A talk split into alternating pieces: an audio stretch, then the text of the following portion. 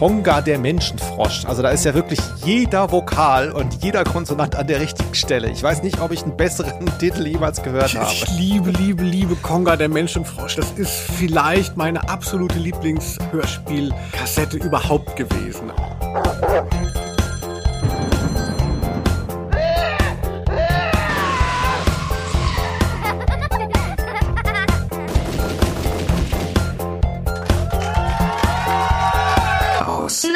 Der Rose. Hier ist 2022. Hier ist Ausnahme der Rose. Mein Name ist Felix Scharlau. Und du bist? Linus Volkmann. Begrüßt eure Henker. Heute geht es um Dämonen, Protagonisten mit telepathischen Fähigkeiten, eine fahrige Erzählung. Kurz, wir reden über das Stranger Things der 80er Jahre. Hier ist Macabros. Guten Tag. Du begrüßt deinen Henker. Jörg Maruschka traute seinen Augen nicht. Ein riesiger Koloss hockte vor seiner Hütte, eine schleimige grüne Masse, die ihn um Haupteslänge überragte. Linus, wir sind wieder da. Wir haben tatsächlich, ist es vielleicht gar keinem aufgefallen, wir haben eine Woche länger gebraucht, weil du in Schweden warst. Normalerweise haben wir hier bei Ausnahme der Rose einen Abstand von zwei Wochen und kommen dann immer sonntags, aber jetzt haben wir uns mal über Weihnachten, über die Feiertage, die Heiligen, mal eine Woche mehr gegönnt. Ehrlich gesagt lag es auch an mir, aber du hast gesagt, ich bin so lange in Schweden, ich krieg das nicht hin. Ja, ich habe es sehr genossen. Also endlich mal kein Covid, keine Masken, die Leute total entspannt. Nein, möchte ich natürlich weiterhin verurteilen. Allerdings war es so. Also wir waren so am Waldrand. Da hat sich jetzt niemand von den Einheimischen besonders äh, mit dem Thema aufgehalten. Und dann bist du dann wieder hier in dem urbanen, aufgeregten Deutschland und ach, überall fahren die Leute mit ihren E-Rollern so. Ich bin eigentlich jetzt so mehr so der Typ für den Waldrand geworden. Mir reicht's. Hast du denn da auch ein paar Hörspiele gehört oder hast du nur äh, hier blöde Bücher gelesen, wie so ein Trottel? Nein, ich habe ein tausend Teile Puzzle gemacht von unserer Welt. Also wer das kennt, die Erde ist ja Flach. eine Scheibe. Deshalb kann man daraus so ein gutes Puzzle machen. Und das habe ich gemacht. Es war wirklich wahnsinnig aufwendig. Ich habe noch nie gepuzzelt vorher und fand es tatsächlich so im Kleinen so mega rewarding. Immer wieder hast du ja so einen Dopaminausstoß, wenn was passt, gerade bei so vielen Teilen. Also fand ich ganz günstig. Also kein Wunder, dass man das in der Reha auch macht. Ja, ich war auch fleißig, während du weg warst. Und zwar ähm, habe ich mich für diverse Online-Dienste, du kennst das ja, da gibt es immer so Probe-Minuten. du brauchst aber eine E-Mail-Adresse, um irgendwas umsonst nutzen zu können, Service mhm. online. Und da hatte ich schon alle E-Mail-Adressen verbraucht und musste eine neue einrichten. Und weißt du, was ich gemacht habe? Ich habe eine für diesen Podcast eingerichtet, dass die Leute uns auch mal direkt schreiben können. Genial, ne? Ach. Als wäre es 2004, haben wir jetzt eine E-Mail-Adresse. Und zwar heißt die, ich darf es mal kurz sagen, Ausnahme der Rose at gmx.de. Da habe ich beim Tippen auch nochmal gemerkt, was das für ein scheiß Podcast-Name ist. Aber wer uns erreichen will, kann das jetzt auch per Mail. Wollte ich nur mal Ja, ist mir auch schon mal aufge aufgefallen, denn es sind ja zwei R, wenn man ja. das zusammenschreibt und da denkt man schon, irgendwas stimmt nicht mehr. Ja, der Rose. Ja, ja, da kommt garantiert zehn Leute, die sagen, die Arschlöcher schreiben nicht zurück und dann äh, haben sie es aber falsch getippt. Also ich habe es wirklich selber, ich hoffe, ich habe selber richtig gemacht überhaupt. Ähm, was ja, liebe Arschlöcher. was uns zur letzten Folge bringt, wir haben ja über TKGG gesprochen, äh, kurz vor Weihnachten war es, glaube ich. Ja, es war so eine Art Weihnachtsfolge. Ähm, und da gab es auch ein bisschen Feedback, mit dem wir jetzt einsteigen wollen, bevor wir dann endlich auch über Macabros reden werden. Ist da was bei dir angelandet? Hast du irgendwas oder? Ja, ich habe zum Beispiel von dem Musiker Fidel Castro die Nachricht, mega gute Folge, habe ich sehr gern gehört. Das ist doch schön. Ja, ich habe auch noch irgendwas Längeres, aber äh, ich finde, wenn man dann anfängt, sowas vorzulesen, denken die Leute, man ist in der Kirche. Ne? Stellt euch vor, wir haben sehr sakrale Nachrichten bekommen, aber verschonen euch davon, aber wollen natürlich noch mehr davon kriegen. Ja, ich war ja sehr begeistert in der letzten Folge. Du erinnerst dich vielleicht, da hast du ähm, hast du dich wieder reingesteigert in Stefan Wolf im negativen Sinne, also in Rolf Kalmutschak, wie er bürgerlich hieß. Und dann hast du versucht, seinen Dialekt nachzumachen. Ne? Der hat ja in Bayern gewohnt und dann hast du so einen bayerischen Dialekt nachgemacht. Da war ich so begeistert, weil ich gesagt habe, ich auch gerufen im Affekt, ich sehe ihn vor mir. Und da gab es jetzt aber Post von Christian aus München auch noch pikanterweise, der ähm, uns, glaube ich, auch, äh, ja doch, der hatte uns gelobt, hat noch ein bisschen Auslassung gehabt zu Heroin, um das es ja auch ging in der letzten Folge und schrieb dann aber noch, Rolf Kalmutschak war übrigens Wahlbayer. Ich glaube nicht, dass er den bayerischen Dialekt gesprochen hat. Grüße aus München. Da war ich sofort wieder ein bisschen traurig. Also die Vorstellung war dann kaputt direkt. Ja, aber wenn man richtig Bock auf so eine Region hat, finde ich, ist der erste Assimilierungspunkt, dass man so den Dialekt sich so reinhält. Also ich habe, als ich nach Köln gezogen bin, auch immer versucht, dann so zu sprechen. Erst so im Spaß und dann ist es auch in meinen Alltagsgebrauch übergegangen. Das kenne ich. Hat nicht dein Vater, der doch auch nach Bayern gezogen ist, hat er nicht auch so ein bisschen bayerisch geredet dann? Oder habe ich mir das eingebildet? Ja. Mein Vater ist, wollte dann auch eben so Bayer sein, der ist aus Hessen da runtergezogen, weil er fand, Bayern ist rechter als ähm, äh, eben Hessen. Und hat sich dann immer so ein Gamsbarthut, hat das sehr verinnerlicht, sah aus wie eben so ein Komparsen-Bayer und hatte aber gar kein Talent für Dialekte und so und, und sprach dann auch immer so betont, so ein paar Worte und selbst die klangen immer wahnsinnig falsch obwohl er eben aussah wie Gustl Bayerhammers authentischer Bruder. Ach, das ist doch schön. Aber sobald er was gesagt hat, da war es vorbei, also mit dieser Show. Ja, es war vorbei. Das äh, ist eine gute Überleitung ähm, zu diesem Horrorhörspiel, das wir heute besprechen wollen. Ich habe es beim letzten Mal sogar schon angeteased. Ich hatte das schon so im Hinterkopf hier. Wir müssen mal Macabros machen. Es ist eigentlich überfällig. Und wenn man bei Macabros, also wer Macabros sagt, muss auch Konga der Menschenfrosch sagen. so lasse ich mich jetzt auch gerne zitieren. Ähm, das ist wirklich eine außergewöhnliche Folge. Wer sie nicht kennt, kann man vielleicht vorwegschicken. Die gibt's auf Streamingdiensten. Ähm, die kann man auch noch antiquarisch auf Kassette kaufen. Aber wir wollen heute auf jeden Fall mal drüber reden. Ähm, soll ich mal direkt den Klappentext vorlesen? Ach, das ist ja immer wichtig. Also ohne den Klappentext kann man einpacken. Ja.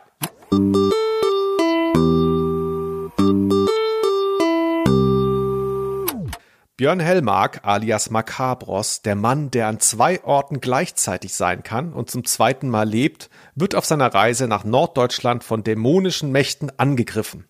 Konga, der Menschenfrosch, will verhindern, dass er die Dämonenmaske entdeckt. Eine Waffe, wie sie sich noch nie in der Hand eines Menschen befand. Vielen Dank, Felix. Das hast du sehr schön vorgelesen. Da steckt ja einiges drin. Also hier Science Fiction, Fantasy, Horror. Da ist ja Macabros die große Serie, ist so ein Geheimtipp. Es gab zehn Folgen und dann wurde das eingestellt und es ist aber eigentlich eine übergeordnete Erzählung, liegt dem noch zugrunde. Also es sind abgeschlossene Folgen, aber ähm, es entwickelt sich was. Und natürlich ist in den zehn Folgen nichts zu Ende und deshalb ist es so, so ein bisschen legendär, also, weil es noch so ein überschaubarer Rahmen ist und so unvollendet. Ja, es merkt man ja auch an dem Klappentext, äh, dass da, da ist eine Menge los, da muss eine Menge erklärt werden. Also man versteht ungefähr, was gemeint ist bei der Handlung, aber man merkt auch gleichzeitig, da gibt's noch vieles im Hintergrund, was da so mitläuft. Ähm, vielleicht fangen wir mal ganz vorne an. Also wir reden hier nicht über eine originäre Hörspielserie, sondern das war, ähm, wie auch bei Larry Brand schon, eine Heftromanreihe, so heißt das ja immer so höflich. Also so ein, äh, äh wie, wie sagt man nochmal, Groschenroman ist so das yeah. Umgangssprachliche, aus den 70er Jahren von Jürgen Grasmück. Du hattest schon mal über ihn gesprochen, auch bekannt als Dan Schocker. Und diese Heftromanserie erschien 1973 bis 1983 und ähm, es gab dann eben auch, weil das ein gewisser Erfolg war, gab es dann eben auch in den Jahren 1983, 84 diese von dir benannten zehn Folgen bei Europa. Und dort, das ist ganz interessant tatsächlich, äh, schrieben unter dem Pseudonym Charlie Graul mehrere AutorInnen ähm, gemeinsam diese äh, Hörspielskripte, unter anderem Douglas Welbert, den man kennen kann, wenn man so ein Hörspiel-Nerd ist. Und das Besondere, was ich wirklich auffällig finde, das sollte man hier auch schon mal erwähnen, er spricht auch diese Figur, diese Hauptfigur, Björn Hellmark alias Macabros. Und das ist wirklich relativ einmalig, behaupte ich, in der Hörspielgeschichte. Da gibt es eine relativ, also meistens eine relativ klare Trennung zwischen Autorenschaft und sozusagen ausführendem Sprecher. Ähm, ist ja klar, nicht viele Leute können beides gut. Und hier ist es aber so, der hat sich seine eigenen Texte geschrieben. Und ich finde, das merkt man auch im Positiven. Ja, das ist der Reiz der Serie auf jeden Fall. Es gibt auf der einen Seite diese schwere Erzählung, auch sehr grausame Geschichten. Und dann gibt es diese Hauptfigur, die so ganz betont flapsig ist und, und fast schon äh, selbstironisch äh, agiert. Das ist halt eine sehr gute Kombination. Also es ist noch schöner als bei Larry Brand eigentlich, was ja so die Partnerserie ist. Die ist auch von Dan Schocker und ist ja so ein bisschen James Bond mit ähm, Fantasy-Elementen und währenddessen Macabros ja so eben so dieses Horrorsegment noch mehr hat. Aber äh, die Figur ist einfach viel interessanter noch. Larry Brand ist halt so dieser Geheimagent eben, aber Macabros ist so ein Privatmann, wer es gar nicht weiß, Björn Hellmark, der äh, verunglückt und dabei verstirbt, also ne, wie wir Playboys äh, es machen. Er ist Rennfahrer gewesen und stirbt auf der Piste. In seinem, und, in seinem, ähm, Entschuldigung, in seinem feuerroten Ma March, ist das eine Automarke oder ich weiß gar nicht genau. Das wird ja am Anfang gesagt. Die Spitze unverändert. Hellmark in seinem feuerroten March. Dicht gefolgt von Onyo Yamaoki auf Takushi 4 ja, Marge Simpson dachte ich da immer, aber das dürfte etwas anderes sein. Genau, ich wollte dich nicht unterbrechen, äh, aber er lebt, genau, er lebt zum zweiten Mal dann tatsächlich und hat dann plötzlich äh, neue Freunde, eine neue Aufgabe. Also der, der weiß, er ist so ein bisschen auch wie der, wie der, wie der Hörer, er weiß gar nicht, wie ihm geschieht so. Also es, es wäre jetzt, glaube ich, zu komplex, wenn man versuchen würde, das alles wiederzugeben. Also er sei, er sei ein Wiedergänger von einem untergegangenen Kontinent und zwar mein Lieblingskontinent, Xantilon einst untergegangen im Sog von Atlantis. Also wenn Atlantis schon quasi ist schon gesetzt und darüber hinaus noch der nächste Fantasy-Kontinent, Xantilon. 20.000 äh, Jahre vor unserer Zeitrechnung mhm. soll das gewesen sein.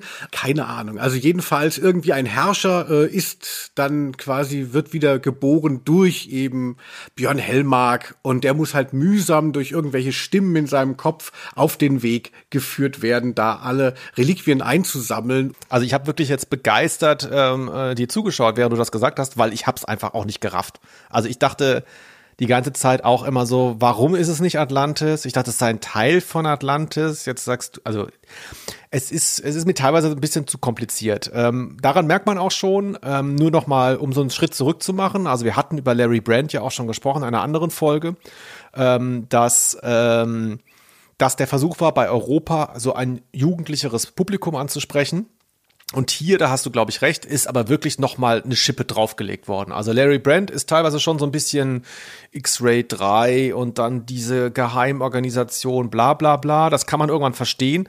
Aber hier ist es tatsächlich so, dass man, wenn man so eine Folge aus der Mitte rausgreift und sich die anhört, dass man vermutlich doch so ein bisschen Verständnisprobleme hat. Ne? Also es gibt quasi so einen eine übergeordnete Erzählung, also so ein bisschen, ich musste da so ein bisschen denken an so eine Art Novelle, also dass man so eine Rahmenerzählung hat, ähm, die ist jetzt hier nicht vorne und hinten, sondern die, die ist auch in der Mitte immer so ein bisschen, aber man hat quasi so zwei Erzählebenen eigentlich, ne? Also so dieses, das eine, wo halt so der Horror passiert in der Jetztzeit und dann aber so das, was eigentlich über die Folgen dann sich so entwickelt, peu à peu. Und das ist schon wirklich recht, recht komplex hier gemacht. Naja, so gucken wir ja heutzutage schon auch äh, Serien. Also ich finde, da steckt viel von dem drin, was man jetzt ganz selbstverständlich so mitgenommen hat. Also, dass so Serien, das Narrativ der Jetztzeit sind, das ist ja erst so seit 10, 15 Jahren der Fall. Und da war das schon in den 80ern irgendwie angelegt. Also, dass du auf der einen Seite eine Meta-Erzählung hast, die sich so langsam aufbaut und in jeder Folge aber eine abgeschlossene Geschichte, die bestenfalls aber einzahlt auch auf das große Ganze. Und ich finde, Macabros macht das in den ersten Folgen und Konga, der Menschenfrosch, ist eine davon, macht das wirklich fantastisch. Also ich finde, wie das so erzählt wird, dieser ganze Blabla mit diesem Kontinent und das ist schon irgendwie verheißungsvoll, das Schwert, die äh, schwarzen Priester und dies, das.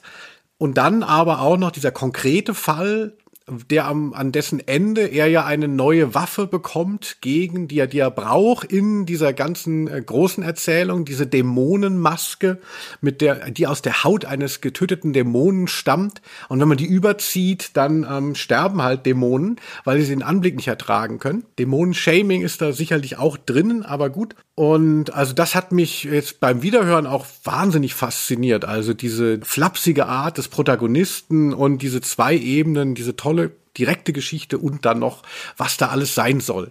Ich weiß ja, dass das nie aufgelöst werden wird, aber wenn man, wenn man jetzt dann so hört, wie das losgeht, herrlich. Ja, und das Besondere ist auch, das macht das so ein bisschen verrückt. Das merkt man ja auch an der, an der, äh, wie wir es jetzt versuchen nachzuerzählen. Also es wirkt etwas seltsam alles. Das hat damit zu tun, dass es ja auch ein Genremix ist. Und das ist schon sehr speziell. Das ist tatsächlich zukunftsweisend, weil wir das heute wieder haben. Hier ist ja nicht Horror um des Horrors Willens, so diese klassischen Tropen, was ich, Vampir, Zombie, sonst was, sondern ähm, das ist ja so halb religiös auch alles. Also du hast hier eine Fantasy-Welt mit einer Horrorwelt vermischt. Und das ist heute, wenn man sich das mal anschaut, also Game of Thrones hat das ja mitunter gemacht, dass da, da ist natürlich sehr viel Fantasy, aber hin und wieder auch mal Horror. Aber was ich so am Eingangs auch so im Spaß mehr oder weniger gesagt habe mit Stranger Things, was ja auch ein Riesenerfolg ist, da trifft das auch sehr stark zu. Natürlich ganz, ganz anders in der Geschichte, aber da ist das auch drin. Fantasy meets Horror. Das war damals, glaube ich, noch relativ ungewöhnlich tatsächlich. Ja, das stimmt. Aber unseren HörerInnen ist sicherlich auch aufgefallen, dass du Tropen gesagt hast, Novellen. Felix, denkst du, du bist was Besseres als wir einfachen Leute, die uns Hörspiele reinziehen, ne? Schön man Hörspiel reingepfiffen. Nee, ich, äh, ich denke, ich bin nichts Besseres und ich gehe auch davon aus, dass ich mindestens eins der beiden Sachen auch falsch verwendet habe. Insofern, hey, hallo, ich bin's. Ich bin, ich versuche nur jemand anders zu sein, als ich bin. Nein, ich wollte ja nur, ich wollte nur Spaß machen, weil ich, also ich fand das toll mit diesen Big Words. Also ich würde das gerne jetzt mal noch auf eine ganz andere Ebene auch bringen, weil ich habe mir auch so selber zugehört, als ich eben äh, beschrieben habe, ungefähr die Handlung mit Xantilon und Björn Helmar, Kafun der Namenlose. So, boah, wenn man das jetzt nicht kennt, da, dann denkt man jetzt nicht, das ist die geilste Folge von Ausnahme der Rose, sondern so, was redet der Mann, das ist schrecklich. Deshalb möchte ich äh, auch nochmal erwähnen, dass das biografisch einfach für uns eine schöne ähm, Anekdote ist, weil ich habe dich über Macabros quasi ja kennengelernt. Das war äh, in den 90ern. Du hattest dieses Apartment da auf oder an den Bahngleisen. Oh, Kannst ja. du dich daran noch erinnern? Moltke Straße, ja. Darauf wollte ich witzigerweise nachher auch zu sprechen kommen. Aber red weiter. Ach, ach, wie schön, ja. Ja, und äh, kannst du dich erinnern, da war das gerade so aufgekommen, meine ich, da hatten wir dann so MP3s von, von Macabros. Und wir waren, ich weiß noch, wie wir bei dir saßen und so getriggert waren, also ich zumindest, und dachten so, bei Gott, wie geht diese Geschichte bloß aus? Also, so ähnlich wie jetzt dann, wie die Leute später auf Lost reingefallen sind, dachte ich, all diese tollen Sachen mit diesem Kontinent, das wird aufgelöst und ich bin dabei und wunderte mich dann, dass nur noch so, da waren nur noch so ein, zwei Folgen übrig und da merkte ich schon, weil hinten raus wird die große Geschichte gar nicht mehr so angefasst und dann äh, endet es wirklich völlig im Nichts, also diese zehn Folgen. Aber das habe ich bei dir da am den Bahngleisen gehört und, und am Anfang fanden wir uns ja auch gar nicht so interessant. Ich hatte das Gefühl, du hast so ein ovales Gesicht, das hat mich immer gestört und du warst so ein düsterer Typ. Hat sich beides bis heute nicht geändert, kann ich sagen. Aber über, Ja, über Macabros, dank Macabros siehst du mich einfach anders jetzt. Ja, ich fand, das war dann so, äh, ach, er, er teilt mit mir das Hörspielding und äh, Hörspiel und Flipper, das hat uns erstmal zusammengebracht. So musikalisch, du hast ja immer Bass gespielt den ganzen Tag, da war irgendwie, mir war damals Musik besonders wichtig und du immer mal bum, bum, bum, bum, bum. Da lief's dann nicht, aber beim Flippern und bei eben Macabros. Ja. Der Flipper-Podcast wird der nächste übrigens. Aber gut, ähm, was ich erzählen wollte, dann fangen wir auch wirklich mal an, über diese Folge konkret zu reden, ist ähm, Jörg, mein Nachbar damals in der Moltke Straße, der sah irgendwann auch mal bei, bei mir diese ganzen Europakassetten rumliegen. Vielleicht hatte ich sogar von dem diese MP3s, ich weiß es nicht mehr. Und der sagte, ähm, der war ein paar Jahre älter als ich, der sagte, Macabros habe ich früher ganz viel gehört. Und zwar ist der in Südafrika aufgewachsen. Deutscher, der in Südafrika gelebt hat, ziemlich lange. Und seine Oma hat ihn dann immer aus Deutschland besucht. Und er hatte dann vereinzelte Macabros-Kassetten und hat natürlich gar nicht verstanden, wie die Handlung ist. Und er hat dann seiner Oma, die dann einmal äh, im Jahr kam, immer aufgetragen, dann diese Kassetten zu kaufen. was super schwierig war natürlich. Die ist dann dadurch die, Lä die Läden gelaufen mit so einer Liste und hat dann da diese Horrortitel vorgelesen. Und das hat er erzählt, dass es sehr prägend war in seiner Kindheit, dass dann die Oma kam, wie viele Macabros-Kassetten sie gekriegt hat. Das fand ich, das fand ich sehr schön. Aber Linus, lass doch mal wirklich reingehen, gerade für die Leute, die jetzt vielleicht das gar nicht so ganz kennen, weil es ist eigentlich im Kern, das möchte ich mal vorwegschießen, auch eine sehr banale Folge. Also die Handlung ist eigentlich auch auf einer anderen Ebene wieder ganz, ganz einfach und man kann sie auch einfach nacherzählen. Deswegen gehen wir jetzt mal rein in Macabros Folge 3, Konga, der Menschenfrosch.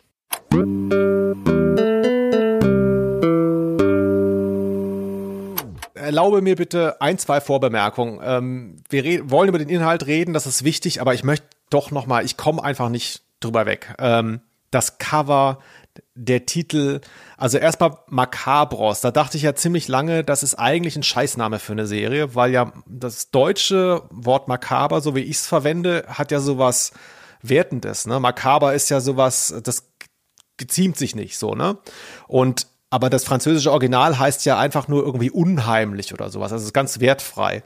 Aber es ist so ein sehr schräger Titel, den man sich auch sehr gut merken kann und dann wirklich Konga der Menschenfrosch. Also da ist ja wirklich jeder Vokal und jeder Konsonant an der richtigen Stelle. Ich weiß nicht, ob ich einen besseren Titel jemals gehört habe.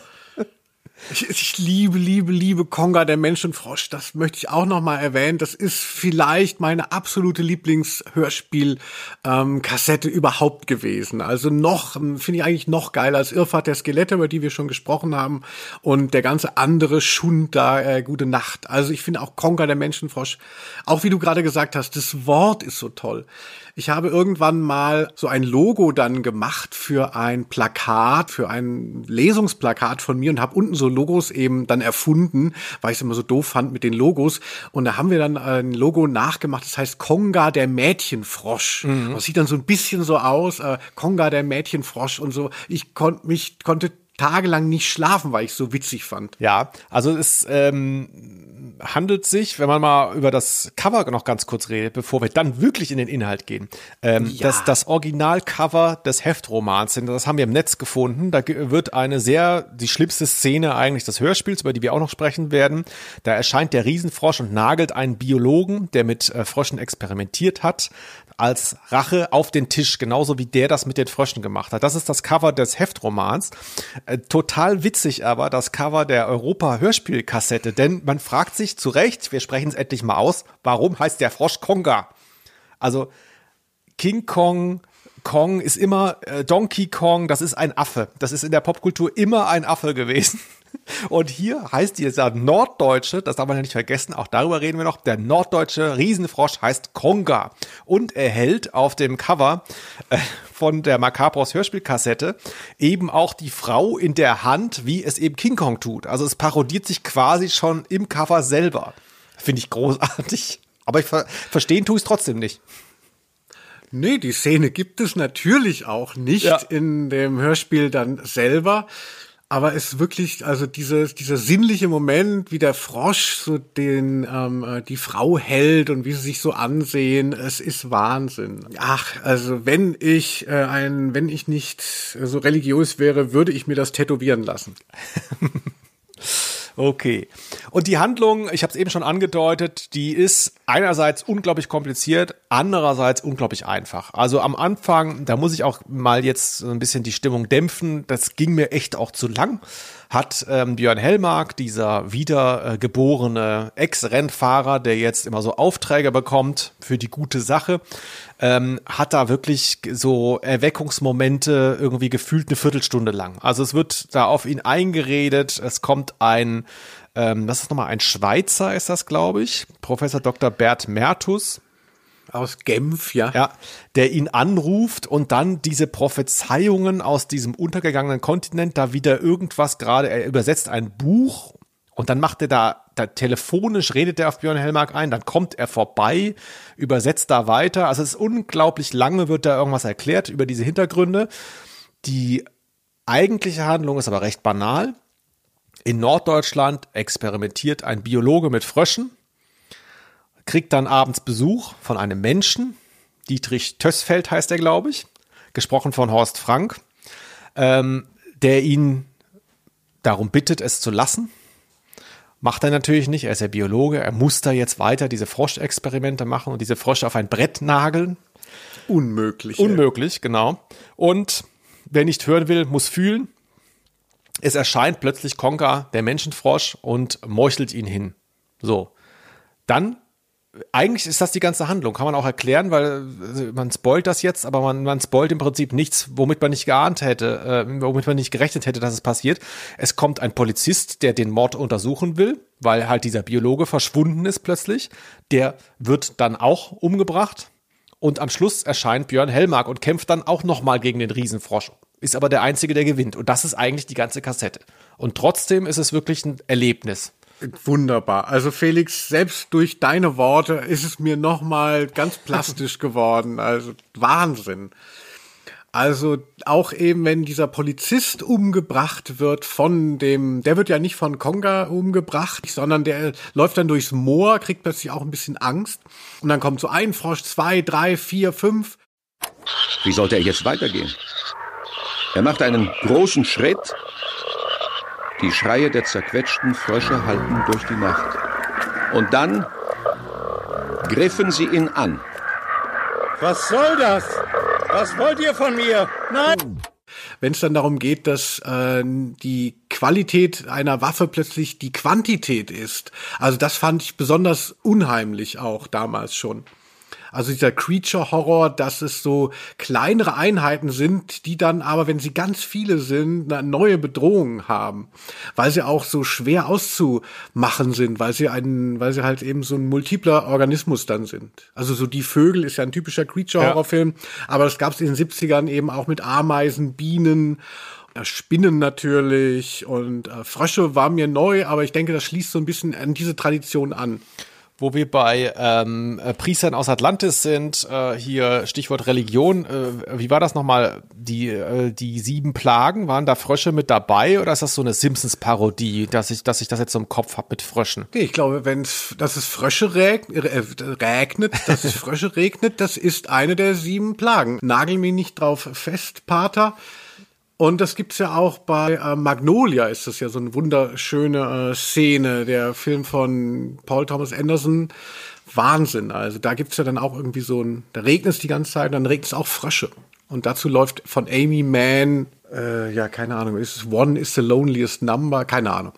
Aber dieser Einstieg, den ich schon erwähnt habe, mit diesem Wissenschaftler aus der Schweiz, der dann kommt, Ja, ähm, ja. ist das für dich, also ist das, ist das gerechtfertigt? Ich habe die Folge wirklich auch schon oft gehört und es ist auch sicherlich die, die ich am meisten gehört habe von Macabros.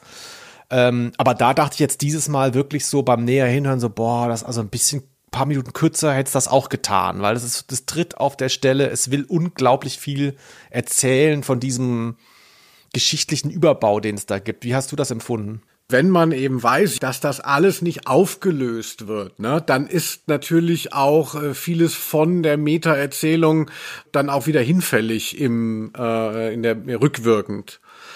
Also mein Beispiel ja immer Lost, also wo ja auch, wo man denkt, so okay, das ist jetzt total komplex, aber ich passe mal auf, denn hinten raus äh, muss es alles wieder Sinn ergeben.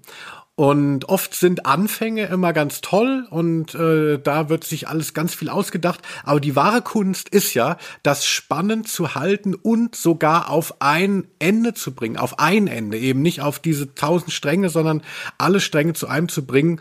Und das ist natürlich Macabros nicht gelungen, zumindest in der Hörspiel.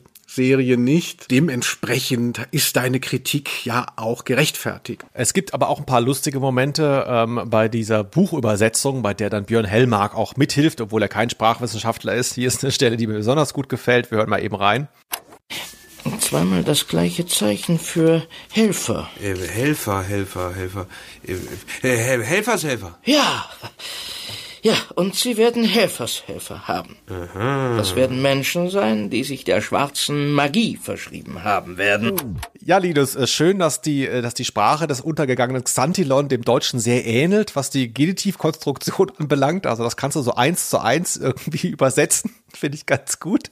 Aber das, das meine ich halt. Also es ist irgendwie, äh, ja, ich habe so ein bisschen, bin ein bisschen eingeschlafen, ehrlich gesagt, als das Buch da übersetzt wurde. Ich habe immer gewartet, so, wann kommt der Frosch wieder? Wann kommt er denn?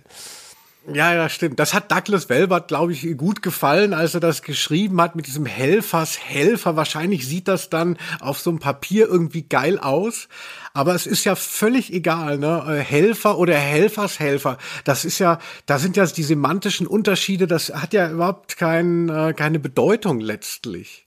Aber es ist ja so, wir haben doch mal, du kannst dich erinnern, wir haben mal Douglas Welbert auf einem Podium gesehen, auf einer Hörspielmesse und waren so enttäuscht von dem Interviewer, dass der in seinem weißen Anzug sich nur selbst darstellte und keine vernünftigen Fragen an ihn richtete. Aber da kam auch wieder raus, dass er damals den Auftrag bekommen hatte, also Douglas Welbert, diese Serie zu schreiben, zu adaptieren von dem Roman und dass er tatsächlich mit seiner Frau im Urlaub das geschrieben hat. Also dass so ein bisschen dieser Flair, der da auch so drin ist, also auch dauernd dieses dieses kinky mm. Interaktion zwischen eben dem Hauptdarsteller Björn und seiner Frau Kamina, also dass die das so gelebt haben und ich finde, das kommt richtig raus und deshalb gönn ich ihm auch den Helfershelfer, der dann vielleicht irgendwie auf dem Papier geiler aussah als äh, jetzt in der Überlieferung.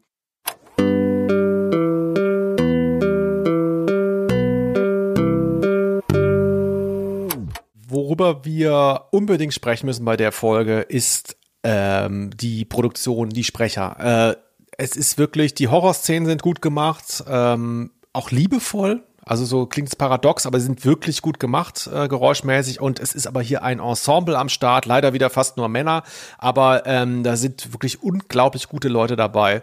Also Horst Frank haben wir schon angesprochen, der diesen äh, äh Tössfeld heißt er, glaube ich, ne? Den jungen Tösfeld, denn er hat ja, habe ich das richtig verstanden, seinen Vater umgebracht. Das ist, glaube ich, die Geschichte. Ja, wer kennt's nicht? Ja. ähm, genau, Dietrich Tösfeld ähm, spricht, hören wir hier nochmal eben. Die Frösche, die Sie hier auf dieses Brettchen genagelt haben, leben hier noch.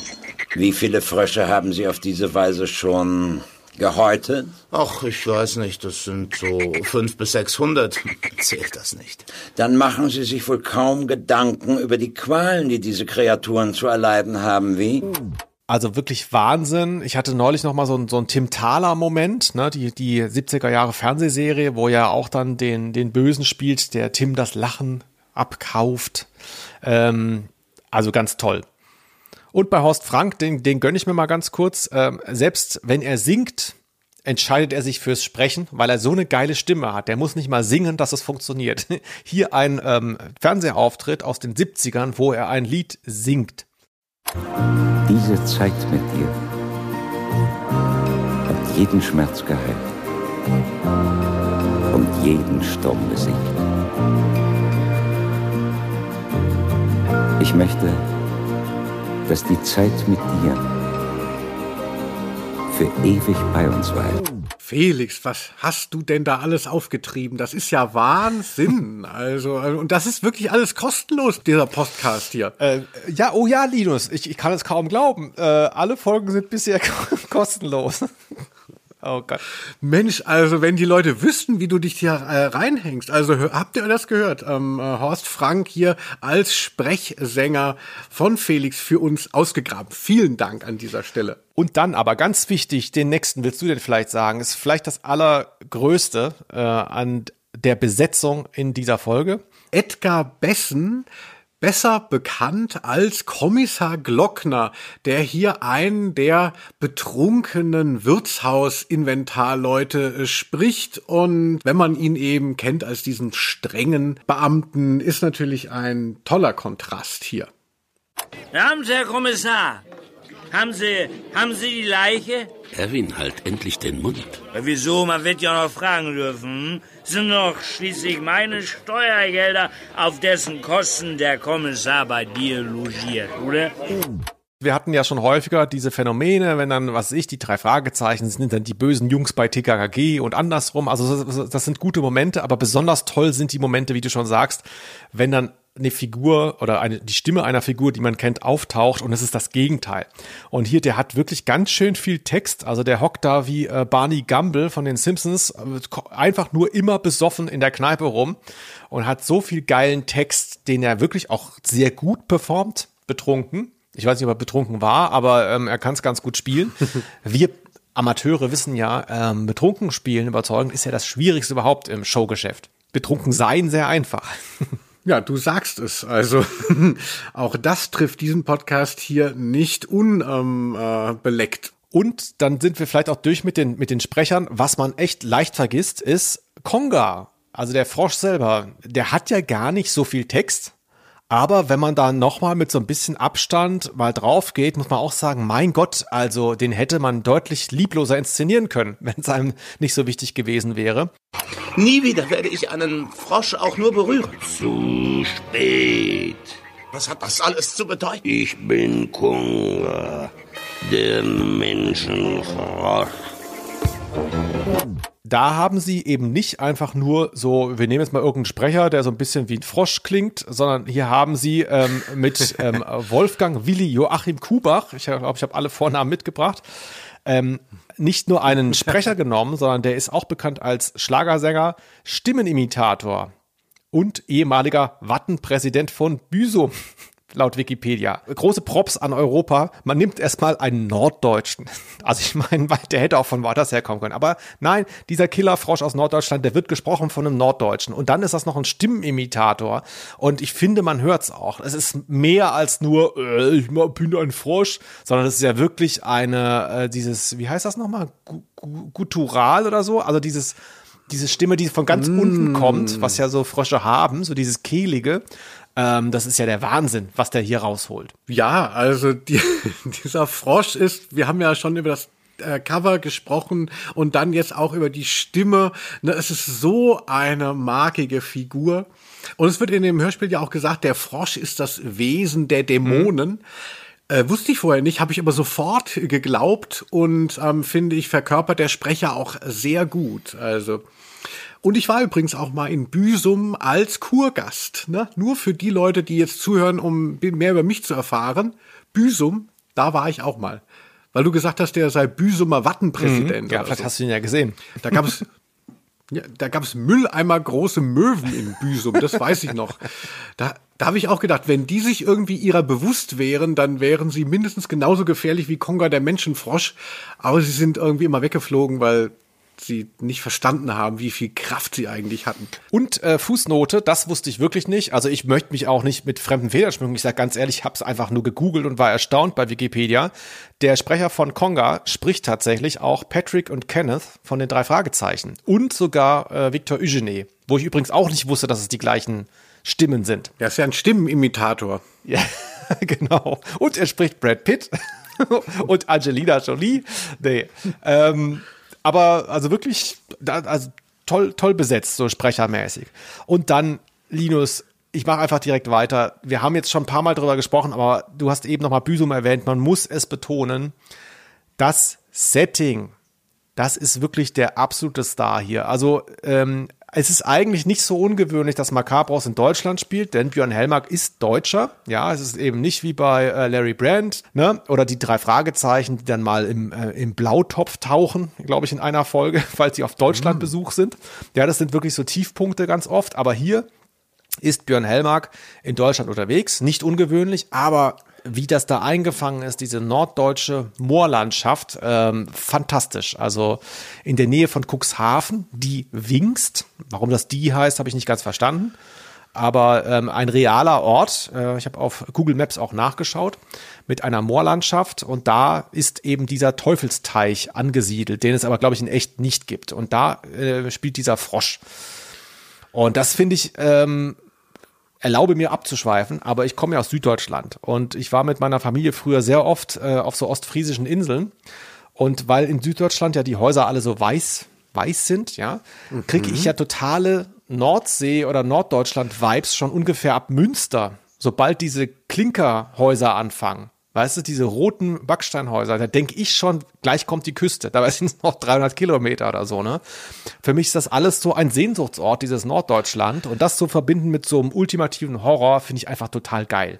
Ja, ich denke auch, dass solche Orte also ja, also das sind spannende äh, Momente, wenn das, wenn das so plastisch wird und eben nicht so Klischees nochmal aneinandergereiht werden. Ne? Man ist hier im Wald und so, jeder kennt Wald, aber das ist dann auch so diffus und wenn das dann so konkret wird und man weiß, das gibt es vielleicht, aber man kennt es nicht. Also es gibt auch bei John Sinclair gibt's ja auch, kommt der Spessart vor Mhm. und der Brocken und das sind auch gute Folgen, finde ich. Ja. Weil das sind schon so Orte, äh, die so ein bisschen was Unheimliches tatsächlich haben. Also ich bin schon auch jemand, der sich leicht äh, vor sowas fürchtet. Also und ähm, mir gefällt es gut, diese Vorstellung, dass es sowas auch, dass es so im Realen auch ist. Und mir ist aufgefallen, Linus, ähm, als ich da bei Google Maps unterwegs war, dass da ja drei Kilometer entfernt von der Wingst Hemmoor entfernt ist. Und da ist mir doch jemand eingefallen, ein äh, deutscher Prominenter im Indie-Bereich, der daherkommt. Und dann habe ich mir gedacht, der Linus kennt den doch privat. Ja, Thees Uhlmann aus Hemmoor, was er wohl über die Wingst sagt? Äh, hallo Linus, hallo Felix, viele Grüße erstmal. Äh, zur Wingst und zur Gegend, wo ich herkomme, muss man Folgendes wissen. Der Landkreis Cuxhaven und Wesermünde-Havel ein absoluter Wendeverlierer. Früher sind da noch viele Leute ähm, zum Urlaub hingefahren. Ganz häufiger Satz, den ich auf Tour gehört habe, wenn es um Cuxhaven geht. Ähm, die Leute haben gesagt, da bin ich immer mit Oma und Opa hingefahren. Also sie sind nach Cuxhaven noch nicht mehr mit ihren Eltern, sondern immer mit Oma und Opa hingefahren. Das finde ich schon wahnsinnig interessant. Ja, und seitdem die Mauer auf ist, sind alle rechts abgebogen in Richtung Beckbomb und keiner ist mehr nach Cuxhaven gefahren. Jetzt wird's ein bisschen mehr wieder, aber das war schon eine heftige Zeit. Und in der Mitte zwischen Cuxhaven und Stade liegt das Naherholungsgebiet, die Wingst. Und äh, das ist halt auch heftig. Ne? Also das ist bei uns, das ist ja eine Endmoränenlandschaft, wo ich herkomme. Und äh, da ist, oh, ich hoffe, das stimmt überhaupt so ungefähr, aber ich glaube, so ungefähr stimmt es. Und es ist halt eine Erhebung, kann man, ich glaube, irgendwie so 70 Meter hoch. Da wurde ein Aussichtsturm draufgestellt und der heißt halt einfach der Wingster Olymp. Und so als Kind habe ich das überhaupt nicht in Frage gestellt, dass es der Wingster Olymp ist. Und heutzutage ist es natürlich einfach ein bisschen komischer Name für sowas. Und ähm, dann war für mich ein Highlight, äh, es gibt einen ganz kleinen Freizeitpark in der Wingst. So mit Trampolins und so eine kleine Bobbahn, Sommerrodelbahn oder wie das heißt. Und da war ich vor drei Jahren mal, äh, oh, länger her, weil alles immer so lange her ist, äh, war ich mit meiner Tochter mal da und da habe ich dann auch natürlich ein bisschen gedacht von denk so, Junge, Junge, Junge, früher sah das hier alles ein bisschen äh, ein bisschen aufregender aus, aber nichtsdestotrotz ist es halt einfach strukturell eine wahnsinnig schwierige Gegend. Ganz viele Hotels machen zu, ganz viele Restaurants machen zu, aber es gibt da eben einfach auch für mich natürlich als Typ, der daherkommt, äh, eine glamouröse Seite und sowas. Ich war damals in der siebten Klasse, habe ich mich als Klassensprecher wählen lassen, natürlich, ich altes Schwein. Und äh, dann sind wir da so hingefahren bei einem Schülerratsversammlungswochenende an zwei Tage schulfrei und sowas.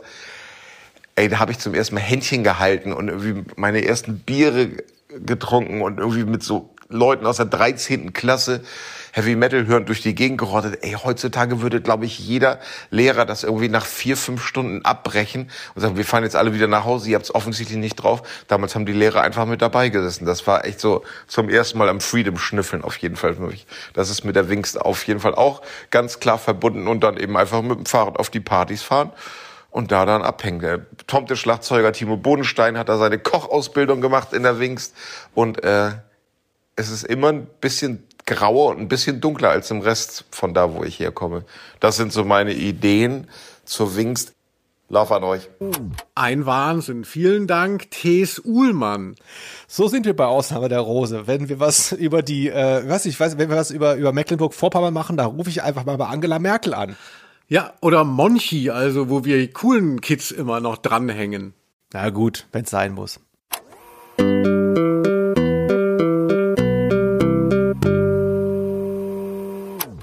Dieses Norddeutschland-Ding, äh, hast du denn auch mal was Gruseliges da erlebt? Also ich fahre ja tatsächlich gerne mal in so, in so ins Klausur und bin dann so ein, zwei Wochen in so komischen Ferienhäusern in so Unorten. Und da war ich tatsächlich in Cuxhaven und wie eben schon erwähnt auch in Büsum. Und bin äh, sicherlich auch mal da in der Ecke vorbeigefahren. Ich habe auch mal Hemmoor, die Heimat von T.S. Uhlmann, da tatsächlich dann als Straßenschild gesehen. Und ja, also ich habe so ganz neblige Bilder gemacht in Cuxhaven. Da bin ich dann immer viel spazieren gegangen und es war wirklich wahnsinnig aufregend von der Landschaft her, diese Schroffe, dieser, dieser, dieser Wind da von der Küste. Aber richtige Geister sind mir nicht erschienen. Dir denn, Felix? Nee, das jetzt auch nicht. Ich wurde mehr mit meinen eigenen Geistern konfrontiert. Das passt auch ganz gut zu dem, was du vorhin gesagt hast, wo ich mich so hier vermeintlich geriert habe als so ein Intellektueller. Da kann ich jetzt mal gut das brechen. Mm, ich war mit Freunden. Genau, ich war mit Freunden im Winter an der Nordseeküste, ich glaube so ähm, andere Ecke, da bei Norddeich in der Nähe. Und draußen war halt alles gefroren, man konnte nichts machen. Wir haben versucht, so eine Wattwanderung zu machen, aber du konntest gar nicht schaufeln, deswegen haben wir es gelassen. Wir hingen nur so in so einem Haus rum und dann haben wir so ein Spiel gemacht. Ich weiß nicht, ob du das kennst. Und zwar ähm, man stellt drei oder vier leere Stühle in, der, in den Raum rein und dann gibt es einen Zauberer und seinen Assistenten. Kennst du das? Nein. Okay. Es ist wirklich ein super Spiel, äh, wenn man jemanden findet wie mich damals. Und zwar war das so, es geht so, der Zauberer verlässt den Raum, macht die Tür zu. Der Assistent setzt sich auf einen der Stühle. Steht wieder auf, setzt sich zu den anderen aufs Sofa. Dann kommt der Zauberer rein, wird reingerufen. Zauberer kommt rein und kann genau sagen, auf welchem Stuhl der Assistent saß. Und die anderen müssen alle raten, wie das funktioniert hat, dieser Zaubertrick. Aha. Okay. Ich spoil's jetzt mal. Alle sind eingeweiht, bis nee, auf dich. Das wäre das Allerschlimmste eigentlich. Nee, es war aber noch, nee, eigentlich war es noch schlimmer. Es ist so, die, äh, die zählen vorher die Stühle durch. Eins, zwei, drei, vier. Und dann ruft der Assistent den Zauberer rein und er ruft dann, komm rein. Das sind da zwei Wörter, das ist dann Stuhl zwei. Oder er ruft, äh, du kannst reinkommen, Stuhl drei und so weiter. Das ist der Trick. So. Den musste man sich natürlich erarbeiten, was die Leute haben das Schlüsselloch zugehalten, einer ist mit dem Zauberer raus. Es wurde quasi alles ausprobiert, was mhm. irgendwie eine Verbindung zwischen den beiden ähm, vermuten könnte, vermuten lassen könnte lange Rede, kurzer Sinn, alle haben es gerafft, nur ich nicht. Ich saß da vier Stunden lang. Die Leute sind längst ins Bett gegangen, haben gekocht, geschlafen. Der Zauberer mit seinem Assistenten entnervt immer noch diesen Trick mir gezeigt, ah. weil ich es immer noch nicht verstanden hatte. Und ich dachte wirklich, ich werde wahnsinnig. Ich saß da draußen, war so Schneetreiben und ich dachte, hier ist alles gegen mich. Ich bin irgendwie verrückt geworden die ganze Zeit. Ich habe es nicht verstanden. Das, das war wirklich der Wahnsinn. Ich war vielleicht ein bisschen auf Drogen auch, aber es war ab der absolute Wahnsinn. Und da dachte ich echt, ich dreh durch. Das war so mein ultimativer Horror in Norddeutschland. Uh, das nur nebenbei. Wie, ah, wie alt warst du da? Mitte 40? ja, wahrscheinlich. Nee, so Anfang 20, glaube ich. Ah. Ja, aber ich, da erfahren wir auch ein bisschen was von dir, ähm, mhm. wenn du sagst, so sprichst über Zauberer und Wahnsinn und draußen das Wetter, was so äh, kämpft. Wir haben ja in diesem Hörspiel, äh, in diesem Hörspiel-Podcast, wer den schon länger verfolgt, rausgefunden, du hast ja Angst vor Schatten, Tauben und Glühbirnen. Ja. Und mir ist etwas aufgefallen, jetzt bei dieser Folge auch wieder. Wir haben uns ja dann so im Vorfeld ein bisschen ausgetauscht, äh, natürlich auch über einzelne Quotes. Was will man einspielen aus Konga? Mhm. Und da hast du dann geschrieben, ja, hier ähm, Paragraph 17, äh, Minute 3. Da habe ich gesagt, ja, Felix, ist es etwa wahr? Hörst du das auf Spotify? Denn man muss dazu sagen, ähm, Konga, der Menschenfrosch, äh, ist auch eine wahnsinnig grausame ähm, äh, Folge. Es gibt ähm, ein, also wenn der erste Todesfall eintritt durch den Frosch, also da wird dem äh, diesem Biologen ähm, die Speiseröhre, Triggerwarnung, rausgerissen. Bisschen spät Und die Triggerwarnung. Bisschen spät. Ja, gut. Äh, man hätte doch reagieren können.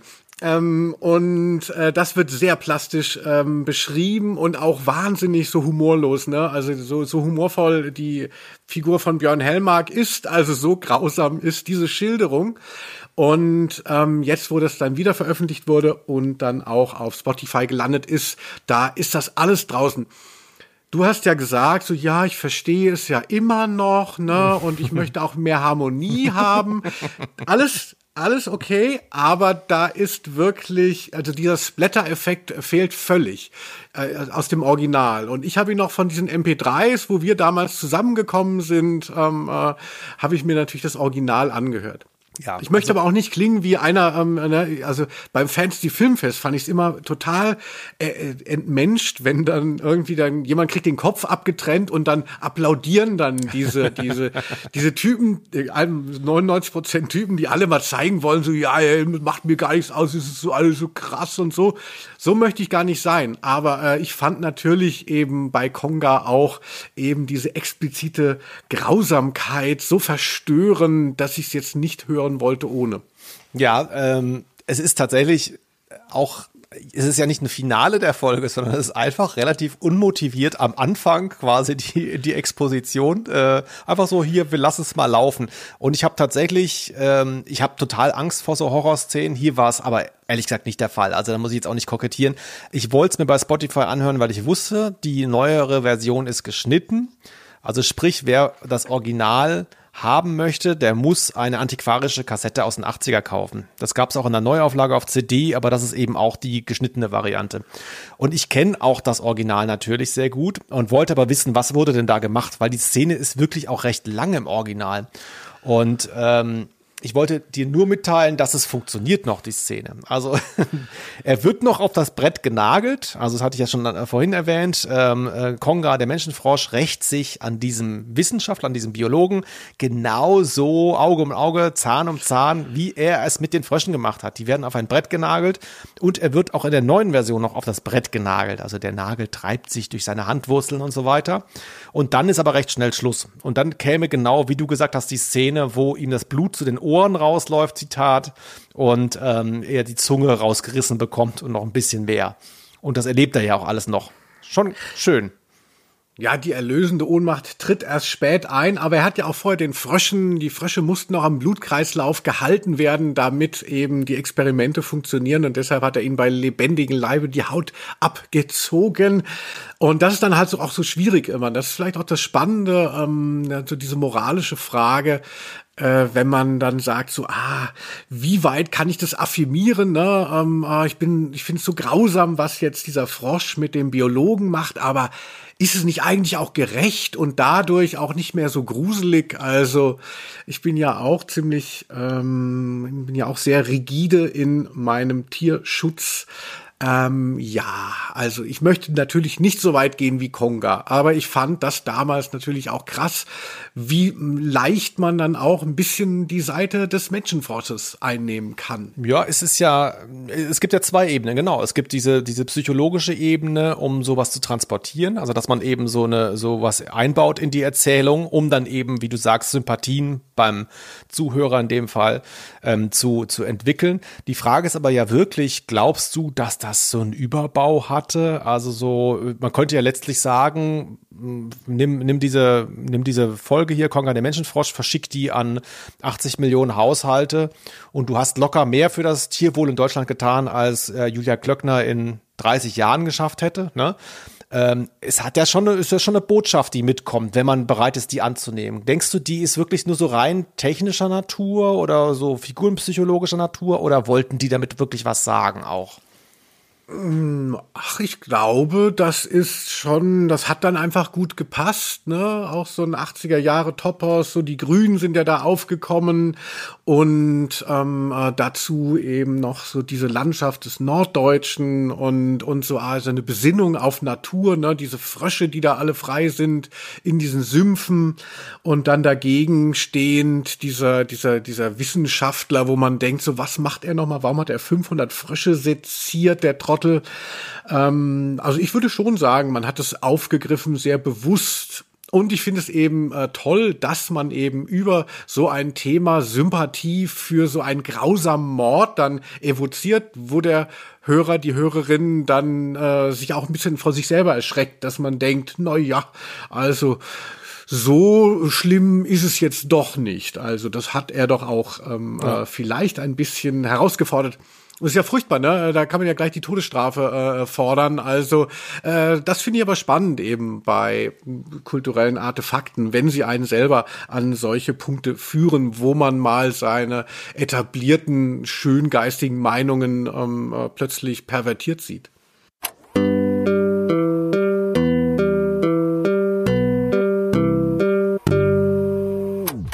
Felix, begrüße deinen Henker. Ich freue mich ja übrigens auch schon auf das Quiz, was nochmal stattfindet. Müssten wir eigentlich auch immer viel früher teasen.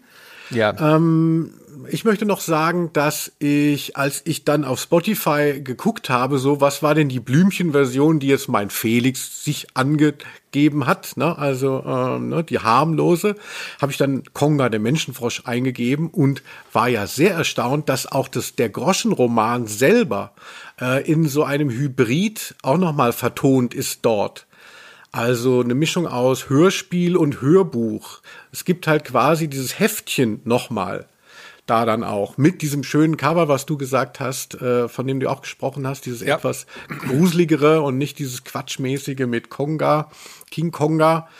Ähm, das habe ich mir auch noch reingezogen, also und muss sagen, also nur noch mal als Fußnote, ja, also wenn, also ich, ich finde, man hat noch mehr Respekt vor dieser Hörspielversion hier auch von Douglas Welbert und von H.G. Francis geschriebenen Version für Europa, wenn man das Original kennt. Weil äh, es ist wirklich Groschenroman in der Vorstellung, wie man es ja auch hat, das ist dann ein wenig tricky in der Sprache. Ich habe hier mal eine Sache äh, für uns rausgesucht. Claudia Lickert war das, was man ohne Übertreibung eine rassige Frau nennen konnte. Sie war zartgliedrig und bewegte sich mit der Eleganz eines Mannequins. Dabei war sie auch noch klug und hübsch. Eine seltene Mischung. Man kann es sich gerne mal geben, ne? Äh, große Konga-Fans werden sich freuen, weil es ist fast eine andere Geschichte auch noch drumrum.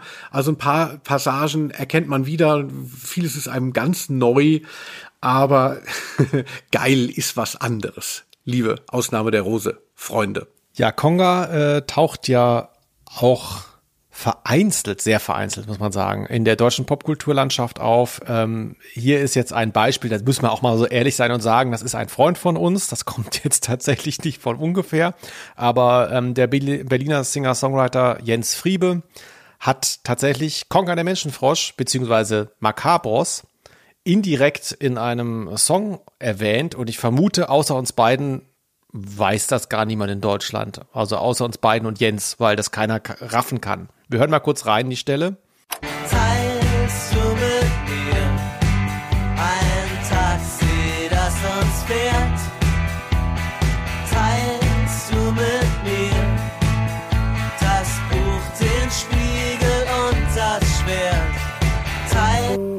Der Song heißt Abend voller Glück und ich war sogar dabei, als er den das erste Mal im Proberaum gespielt hat, denn zu der Zeit war ich gerade noch Teil seiner Band. Da, wie war das denn nochmal? Da hast du ihm die Kassetten geliehen. Kann das sein? Oder wie war das? Genau, er hatte irgendwie, weil wir zusammen im, alle im Urlaub waren, wo du krank warst. Du hattest immer viel Fieber, wenn wir im Urlaub waren.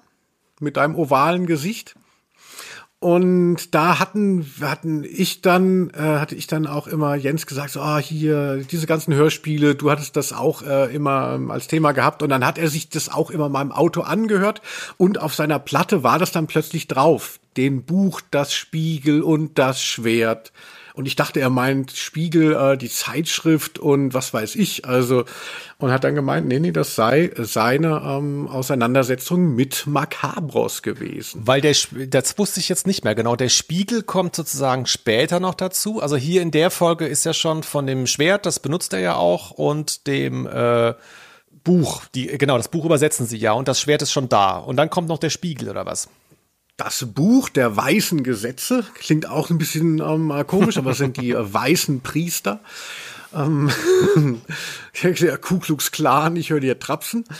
Und äh, der Spiegel ist, glaube ich, aber in der allerersten Folge äh, ah, Thema okay. mit der Fluch der Druidin. Und der Spiegel ist natürlich ganz klassisch eine Teleportationsmöglichkeit, wo er in irgendwelche fernen ähm, Welten äh, kommt, die halt ja, in anderer Sphären spielen. Ja, ich muss mir das tatsächlich alles nochmal in Gänze anhören. Mal vielleicht auch mal systematisch von vorne bis hinten. Denn so würde man es ja heute auch machen. Also bei Game of Thrones würde man ja auch nicht einsteigen und äh, aus der dritten Staffel eine Folge gucken. Aber damals war das ja auch letztlich so. Also das war schon schwerer damals für so serielle Formate, die ein bisschen was wollten, also ein bisschen was erzählen wollten. Ist ja super schwierig. Ich meine, man musste wirklich ja auch die Folgen bekommen und das ohne Internet in den 80ern. Also heute ist schon was leichteres.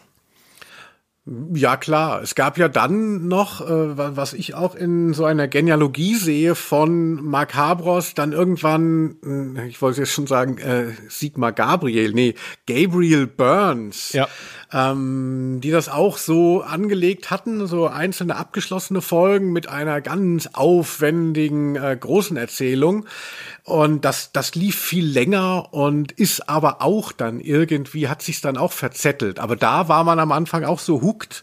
Und das war schon zu CD-Zeiten und so. Da waren wir bei Intro, ne? Das war so um die 2000er rum.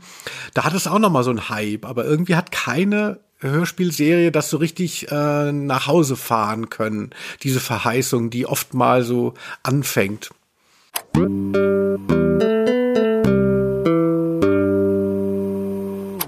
Mir ist noch wichtig zu erwähnen, es ist ein Punkt, da war ich, ich war fast schon durch mit meiner Vorbereitung und hatte das Hörspiel äh, dann zum x-ten Male ähm, fast zu Ende gehört und dann fiel mir noch eine Kleinigkeit auf und die ist so liebevoll, dass es mir einfach wichtig ist, die Stelle nochmal zu zeigen.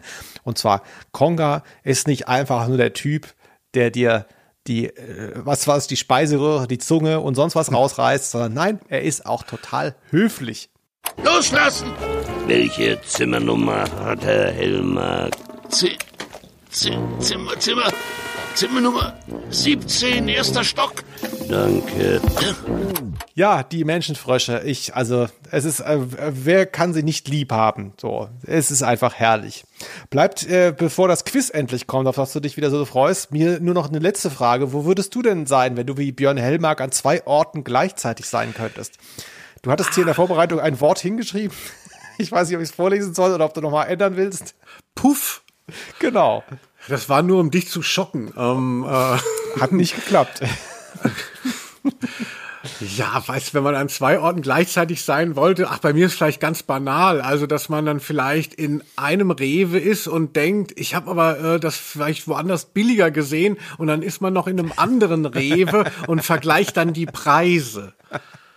Äh, also das letzte, ich bin ja wirklich froh, dass das neue Jahr angefangen hat. Das letzte war ja wirklich so dermaßen beschissen, also, dass ich die ganze Zeit dachte jetzt bei der, Vor als ich mir die Frage selber gestellt habe, dachte ich so, ich möchte an zwei Orten gleichzeitig sein und zwar auf der Couch und dann noch mal direkt daneben auf der Couch. ich kann echt nicht mehr. Also. Aber du hast wieder schon so eine, so eine aktionistische Herangehensweise, ist ja auch clever eigentlich. Oder beim Umzug zum Beispiel, ne? Kannst du zu zweit dann die Kiste, die schwere Kiste zu zweit einfach, dann kannst du dich noch mal so äh, wie heißt das, nochmal neu materialisieren, dann kannst du alles, das Klavier mhm. hochschleppen und so, ist, ist schon praktisch. Also. Ja, oder deine eigene menschliche Pyramide. Ja, genau. Ja, das haben wir, glaube ich, gar nicht erklärt. Ich habe mich schon so sehr in diesem Xantilon-Scheiß verzettelt, Stimmt. dass wir das mit dieser, dass er an zwei Orten gleichzeitig ist, das hören viele, diese wichtige Information jetzt bei Minute 39, äh, 93. Ja, das zeigt aber auch leider ein bisschen, es ist schon komplex. Also äh, das hier ist äh, bei Ausnahme der Rose, wer jetzt zufällig hier rein skippt, weil bei äh, Fest und Flauschig gerade irgendwie voll ist. voll ist, genau, Vertragsverhandlungen sind oder es nicht weitergeht. Also normalerweise ähm, ist das jetzt nicht so äh, komplex alles, aber hier bei dieser Folge, ich sag's wirklich sehr spät, stimmt schon, wäre es hilfreich gewesen, ähm, sich das Hörspiel auch mal anzuhören. Denn aber es taucht auch hier auf. Also er ähm, am Schluss kämpft er gegen den Frosch, ist zu langsam, denn der Frosch ist ja unterwegs zum Wirtshaus. Die Stelle haben wir eben gehört, wo er so nett nach der Zimmernummer fragt. Und dann merkt ja Björn Hellmark, ich komme da nicht schnell genug hin. Und dann fällt ihm ein, ich kann mich ja da vor Ort als Makabros neu aufstellen. Und dann macht er es auch. Also er nutzt das ja auch schon recht rege, muss man sagen. Genau, nach seinem äh, Tod und dieser Auferstehung äh, mit dieser Verheißung, dass er da der neue Herrscher ist, äh, kann er sich eben immer wieder in seiner eigenen Gestalt nochmal neu material materialisieren mit einer unsterblichen Version seiner selbst, die dann auch eben teilweise Kugeln fängt und äh, aber eben nicht drauf geht. Und dazu muss er teilweise schlafen, teilweise ist er auch wach, also es sind auch sehr viele Ungereimtheiten hier drinnen, also nicht, dass ihr denkt, liebe absolute Nerds, dass wir das nicht ähm, auch gemerkt hätten, aber das wäre jetzt zu kleinteilig, äh, nochmal herauszustellen, wo diese ganzen Prämissen auch nicht so funktionieren. Hier ist ja noch äh, erwähnt, dass dann ja am Schluss äh, Macabros, also sein alter Ego, dann seine Frau rettet. Und äh, der echte Björn Helmark, der am Wegesrand zusammengesunken ist, weil er ja nicht mehr rennen konnte, dann merkt, dass er schnell ins Hotel zurück muss, weil er Angst hat, dass er selber was mit seiner Frau anfangen könnte.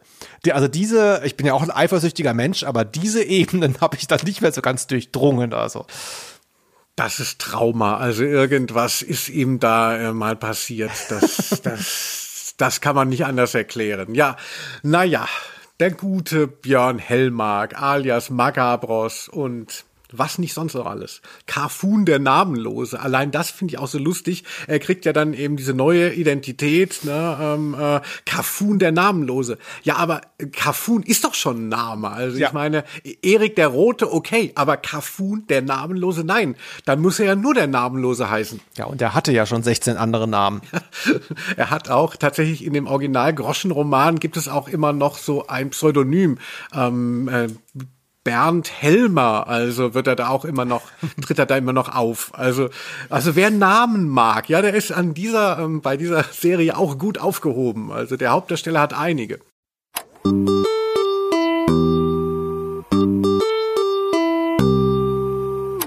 So, Linus, du hast dich gefreut, du machst dir schon, äh, wie heißt das nochmal, diesen Tanz da? Wie heißt der nochmal?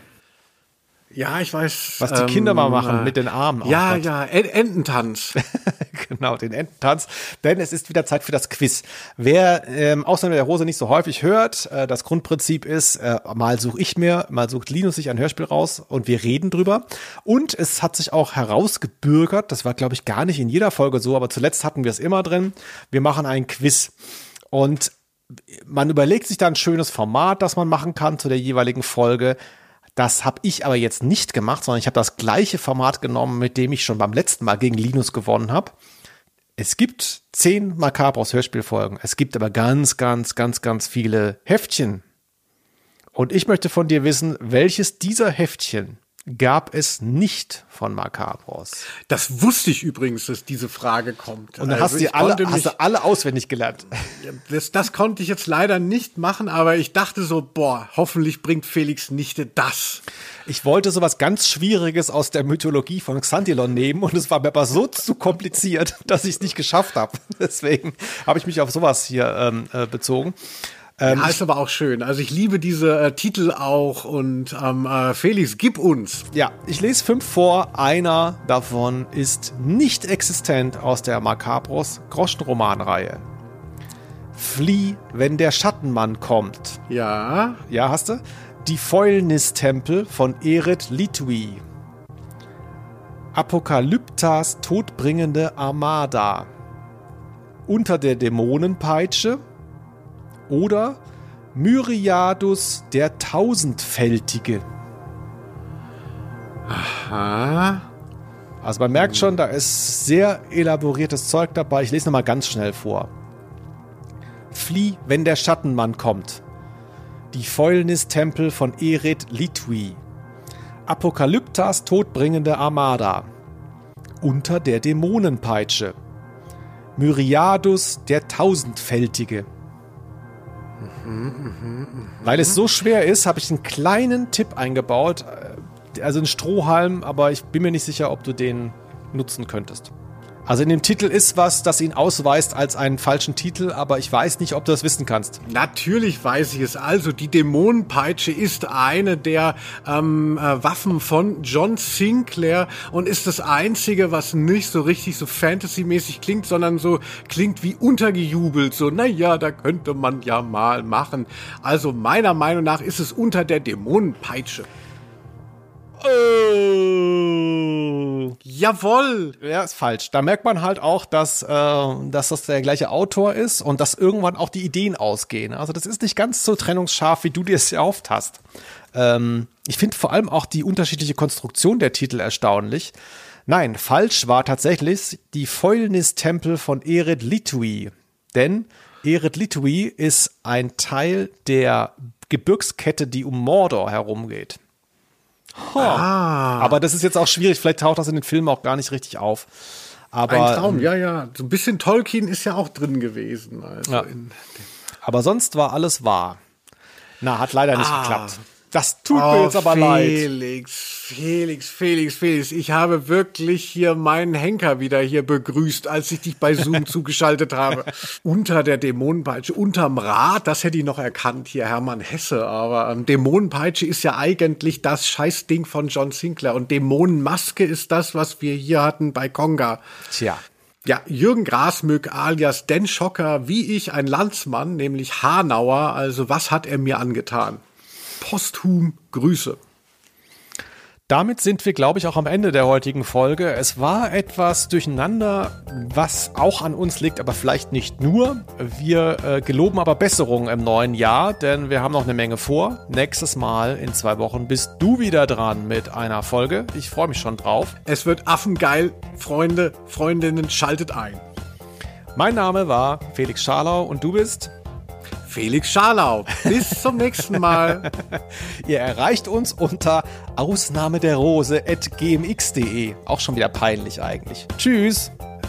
Tschüss. Ah, PS noch, liebe Freundinnen, wenn ihr tatsächlich die ungeschnittene Version von Konga der Menschenfrosch haben wollt, dann könnt ihr auch diese GMX-Adresse benutzen und dann schicken wir euch das MP3 zu. PPS, das war selbstverständlich nur ein Witz von Linus. Wir würden ja niemals urheberrechtlich geschütztes Material einfach so kopieren und den Leuten zugänglich machen. Ach so, stimmt. Tschüss. Tschüss.